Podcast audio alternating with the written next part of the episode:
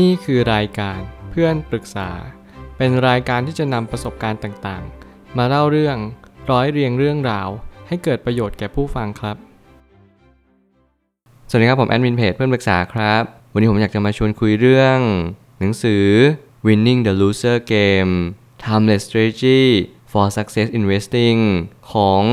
Charles D. Ellis หนังสือการลงทุนอีกเล่มหนึ่งที่ผมมีความคิดเห็นว่า ถ้าเกิดสมมติเราอยากต่อยอด และเพิ่มส่วนต่อขยายให้กับการลงทุนของคุณ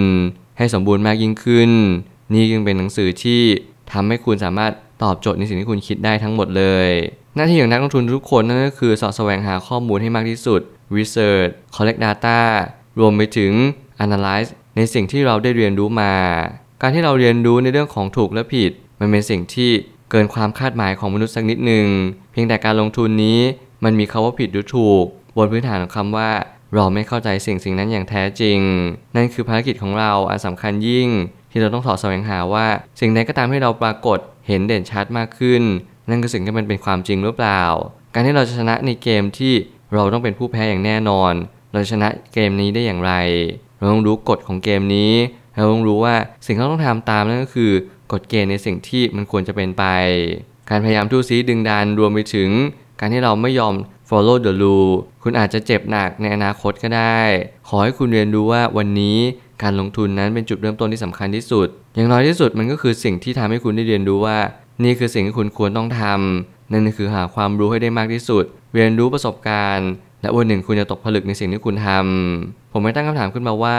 การลงทุนเป็นส่วนหนึ่งของชีวิตประจำวัน ถ้าเรามองว่ามันคือส่วนหนึ่งของชีวิตเรา เช่นกัน สิ่งนี้มันขึ้นอยู่กับมุมมอง แต่ละคนว่าคุณมองว่าการลงทุนนี้คืออะไรสำหรับผมผมเชื่อว่าการลงทุนเนี่ยมันคือส่วนหนึ่งของชีวิตประจำวันของเราทุกๆ คน เราไม่ได้แค่ลงทุนในหุ้นในตราสารต่างๆ เราลงทุนในเวลาเราลงทุนในความดี เราลงทุนในความสัมพันธ์ ที่เราเชื่อว่าสิ่งสิ่งนี้ เป็นสิ่งที่ทำหน้าที่ต่อไปให้ดียิ่งขึ้น เรามักจะตั้งคำถามว่าถ้าเราทำสิ่งนี้ไปเราจะได้อะไรกลับมา นั่นทุกคนมีความคาดหวังในการกระทำเหล่านั้น เราต้องการมี action ในกับ reaction ในสิ่งที่เราต้องการที่จะเป็นไป นั่นคือหน้าที่ของเราหรือเปล่าว่า เราค่อยๆกล่าวไปเรื่อยๆสอดแสวงหาความจริงว่า สิ่งที่มันควรจะเป็นไปมากที่สุดนั่นก็คือเราต้องเรียนรู้ความเป็นจริง โลกใบนี้มีศาสตร์มากมาย เกินขนานับ แต่เราใช้ศาสตร์เพียงไม่กี่ศาสตร์ เพื่อที่จะดำรงชีวิตต่อไป และการลงทุนนั้นก็เป็นอีกศาสตร์หนึ่งที่ผมเชื่อว่า เราทุกคนต้องเรียนรู้มัน ต่อให้คุณไม่ใช่เป็นนักลงทุน หรือว่าต่อให้คุณไม่เข้าใจสิ่งที่มันเป็นการลงทุนเลย แต่มันก็คือส่วนหนึ่งที่คุณต้องได้ยินได้เห็น และได้รับรู้มันตลอดเวลา ไม่ว่าจากข่าวไม่ว่าจากเพื่อนข้างๆเรา แม้กระทั่งคนต่างๆมากมายที่เขากำลังประสบพบเจอปัญหาต่างๆของการลงทุน สิ่งเหล่านี้แหละเป็นสิ่งที่ผมเชื่อว่า เราจะทำหน้าที่เดียวกันนั่นก็คือ พยายามหาผลตอบแทนให้มากที่สุด ในขณะที่เรากำลังนอนกำลังพูดคุยกับเพื่อน รวมไปถึงเที่ยวเล่นไปวันๆ นี่อาจจะเป็นหน้าที่รวมไปถึงความรับผิดชอบของเราทุกๆ คน เกมการลงทุนที่ยังไงเราก็แพ้ แต่เราจะหาวิธีอย่างไรให้เราชนะ ในเกมที่คนส่วนใหญ่นั้นแพ้จึงเป็นเรื่องที่ยากอย่างยิ่งผมมีความคิดเห็นว่าการที่เราจะชนะในเกมที่เราเป็นผู้แพ้แน่ๆเนี่ยเป็นสิ่งที่ไม่ควรทำแน่นอนผมมีความคิดอยู่หลายครั้งมากๆว่า เราจะทำอย่างไรในเมื่อทุกอย่างออกแบบให้เราแพ้อยู่แล้วโดยปกติ แต่ถ้าเกิดสมมติเรามองกลับกัน การให้เราเป็นผู้แพ้โดยนัยยะ กับการที่เราเป็นผู้แพ้ในณวันนี้เนี่ยไม่เหมือนกัน ถ้าเกิดสมมติเรายอมแพ้นั่นแปลว่าเราเป็นผู้แพ้โดยปริยาย เราอาจจะเป็นผู้แพ้ก็ได้ แต่เรายังไม่ยอมแพ้ วันหนึ่งผมเชื่อว่าเราอาจจะกลายเป็นผู้ชนะ เพราะเราไม่มีวันที่จะยอมแพ้นั่นเอง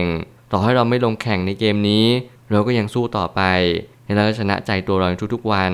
ชื่อหนังสือเล่มนี้มันมาย้ำเตือนทุกคนว่า สิ่งนี้คุณมั่นใจหรือเปล่า คุณกำลังเลือกเดินทางไหน คุณรู้ไหมว่ามันเสี่ยงขนาดไหนที่มันมีผลกระทบต่อชีวิตของคุณ คนที่คุณรัก รวมไปถึงสิ่งต่างๆ มากมาย ที่คุณนั้นครอบครองอยู่ มันเป็นเหมือนการย้ำเตือน มันเป็นเหมือนการสอบทานตัวเองว่า ถ้าคุณเลือกทางเดินนี้จริง ๆ ขอให้คุณรับความเสี่ยงนั้นเอาไว้ จัดการความเสี่ยงและลดความเสี่ยงต่อเนื่องไปเรื่อยๆ จนกว่าเราจะตกผลึกมัน มองมุมต่างหรือมองมุมกลับจากผู้คนส่วนมาก นั่นคือกุญแจให้เราจะปรับเปลี่ยนอนาคตให้อยู่ในมือเรา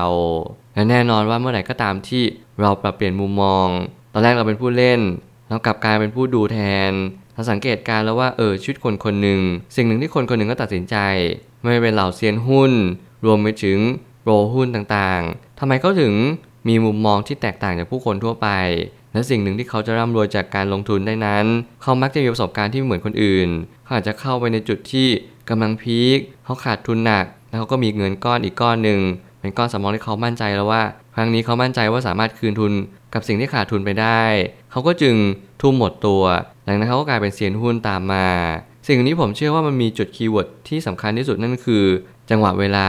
เมื่อคุณอ่านหนังสือเล่มนี้ คุณจะเรียนรู้ว่าหนังสือเนี่ยมันไม่ได้ช่วยให้เราเข้าใจทุกอย่าง เพียงหนังสือมันมาย้ำเตือนว่าทุกๆ เวลาทุกๆ จังหวะรู้โอกาสไม่ได้มีทุกคนที่เห็นเหมือนเหมือนกัน และลงทุนแบบเดียวกัน นั่นคือความหมายที่แตกต่างอย่างยิ่ง เพราะผลลัพธ์ก็จะผิดแผกกันอย่างสิ้นเชิง สิ่งนี้จึงเป็นเหตุผลว่าทำไมแต่ละคนลงทุนแล้วไม่ประสบความสำเร็จ และทำไมบางคนถึงลงทุนแล้วประสบความสำเร็จอย่างมหาศาล สิ่งนี้เกิดความเหลื่อมล้ำสิ่งนี้เกิดคำถามมากมายว่า จริงแล้วการลงทุนในหุ้นเนี่ยหรือตราสารใกล้เคียง มันมีความเสี่ยงจริงหรือเปล่า หรือมันเป็นเพียงแค่เกมกลลวงของบางสิ่งที่ทำให้เราหลงเชื่อว่าสิ่งนี้ไม่ควร สิ่งนี้เราเป็นผู้แพ้อย่างแน่นอน เราต้องทำงานหาเงิน สร้างความเชื่อให้กับคนลึกๆว่า สิ่งนี้เป็นสิ่งที่ทำให้อยู่กับเราตลอดไป มีความปึกแผ่นมากกว่า เสถียรมากกว่าอะไรแบบนี้เป็นต้น สิ่งนี้กลับกลายเป็นสิ่งที่เรียกว่าความเชื่อซะมากกว่า ผมเลยมีความคิดเห็นที่แตกต่างจากคนอื่นว่า ถ้าเราอยากประสบความสำเร็จในการลงทุน ไม่ว่าจะเป็นหุ้นหรือตราสารอื่นๆ ขอให้คุณมองมุมต่าง ขอให้คุณเชื่อมั่นในสิ่งที่คนอื่นไม่เชื่อ แล้วคุณจะสามารถทำสำเร็จ ผู้เชี่ยวชาญทางการลงทุนนั้น เป็นบุคคลที่เราต้องระมัดระวังมากที่สุด และพยายามอย่าหลงเชื่อในสิ่งที่เขาเหล่านั้นบอกเรา หลังที่เราเข้ามาลงทุนในหุ้น คุณต้องแยกแยะอีกว่า คนคนนี้หรือคนคนนั้นเชื่อถือได้มากน้อยเพียงใด ต่อให้คุณไม่มีความรู้อะไรเลยในชีวิตแต่สิ่งหนึ่งที่คุณควรรู้นั่นก็คือ คุณควรรู้ว่าคุณจะไปต่อ หรือพอแค่นี้ นี่คือการรู้จักตัวเอง ผมเชื่อว่าคนทุกคนลองผิดลองถูก เราเสียเงินกับบางสิ่งที่มันไม่ใช่แล้วเราก็สูญเสียบางสิ่ง ไม่ว่าจะเป็นเวลาความรู้สึกและความสัมพันธ์ ไม่ว่าเราจะลงทุนทำอะไร ขอให้คุณโฟกัสมันให้ถูกจุด รู้ว่าทิศนี้จะบ่ายหน้าไปยังทิศทางใด เลือกทิศทางก่อนเสมอ ไม่ต้องรีบร้อนใจเย็นๆและทุกอย่างมันก็จะค่อยๆเป็นไปตามสิ่งที่มันควรจะเป็นแล้วเมื่อไหร่ก็ตามให้เราเลือกทางผิด ให้เรากลับหัวเรือหรือว่าหันหางเสือให้เร็วที่สุด สิ่งนี้มันจะทำให้เรามีความเถนตรงมากยิ่งขึ้น แล้วก็ไปยังทิศทางที่ถูกต้องมากขึ้นตาม การหลงเชื่อบางคนหรือว่า ผู้เชี่ยวชาญต่างๆ ผมไม่มีความเห็นด้วยเลยและขอวิงวอนกับทุกๆ คนว่าพยายามศึกษาความรู้ด้วยตัวเอง ก่อนเป็นอันดับแรก อย่าพยายามหลงเชื่อเพื่อนหรือใครก็ตาม เพราะการลงทุนนั้นเป็นปัจเจกจริง ๆ ต่อให้คุณเห็นแบบนี้หรือมองมุมต่าง คุณก็จะได้กำไรหรือว่าขาดทุนไม่เหมือนคนอื่นอยู่ดี นี่คืออารมณ์ นี่คือโชคชะตาแล้วมันคือชีวิตของเราเอง ขอให้คุณเรียนรู้สิ่งเหล่านี้มากขึ้น แล้วนึงคุณจะเก่งมากขึ้น สุดท้ายนี้ทางนี้แก่นของการลงทุนคือ พื้นฐานตัวปรัชญาบริษัท และกระแสเงินสดอิสระที่เพิ่มขึ้นอย่างต่อเนื่อง โดยที่เราต้องประยุกต์เป็นรูปแบบของตัวเราเอง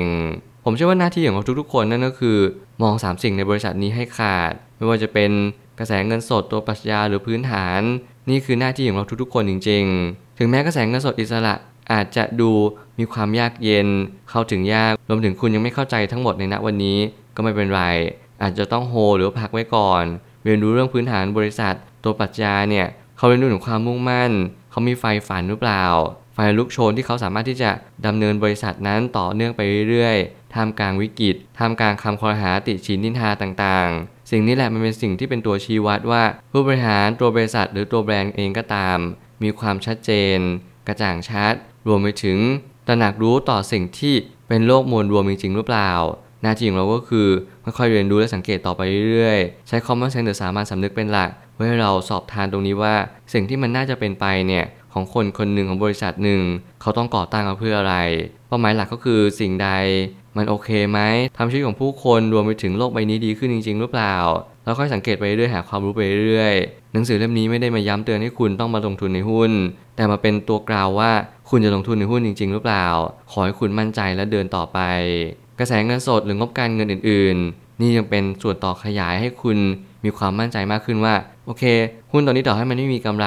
แต่สิ่งหนึ่งที่เราเห็นต่อผู้บริหาร รวมไปถึงงบการเงินนั่นก็คือ เขามีการขยับขยายต่อเนื่อง และเขาก็ยังมีการลงทุนในสินทรัพย์ที่ก่อเกิดรายได้และก็แสงเงินสดเพิ่มขึ้นตามมา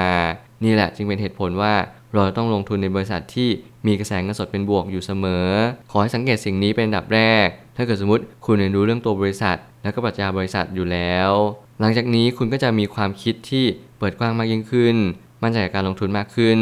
มันจึงเป็นผลพลอยได้ในสิ่งที่คุณกระทำขอให้คุณมุ่งมั่นปรารถนาในสิ่งที่ถูกต้อง นี่แหละจะเป็นความสำเร็จในทุกสายอาชีพ รวมไปถึงการลงทุนนี้นี่เอง ผมเชื่อว่าทุกปัญหาย่อมมีทางออกเสมอ ขอบคุณครับ รวมถึงคุณสามารถแชร์ประสบการณ์ ผ่านทาง Facebook Twitter และ YouTube และอย่าลืมติด Hashtag เพื่อนปรึกษาหรือ f r ร e n d t a l k ด้วยนะครับ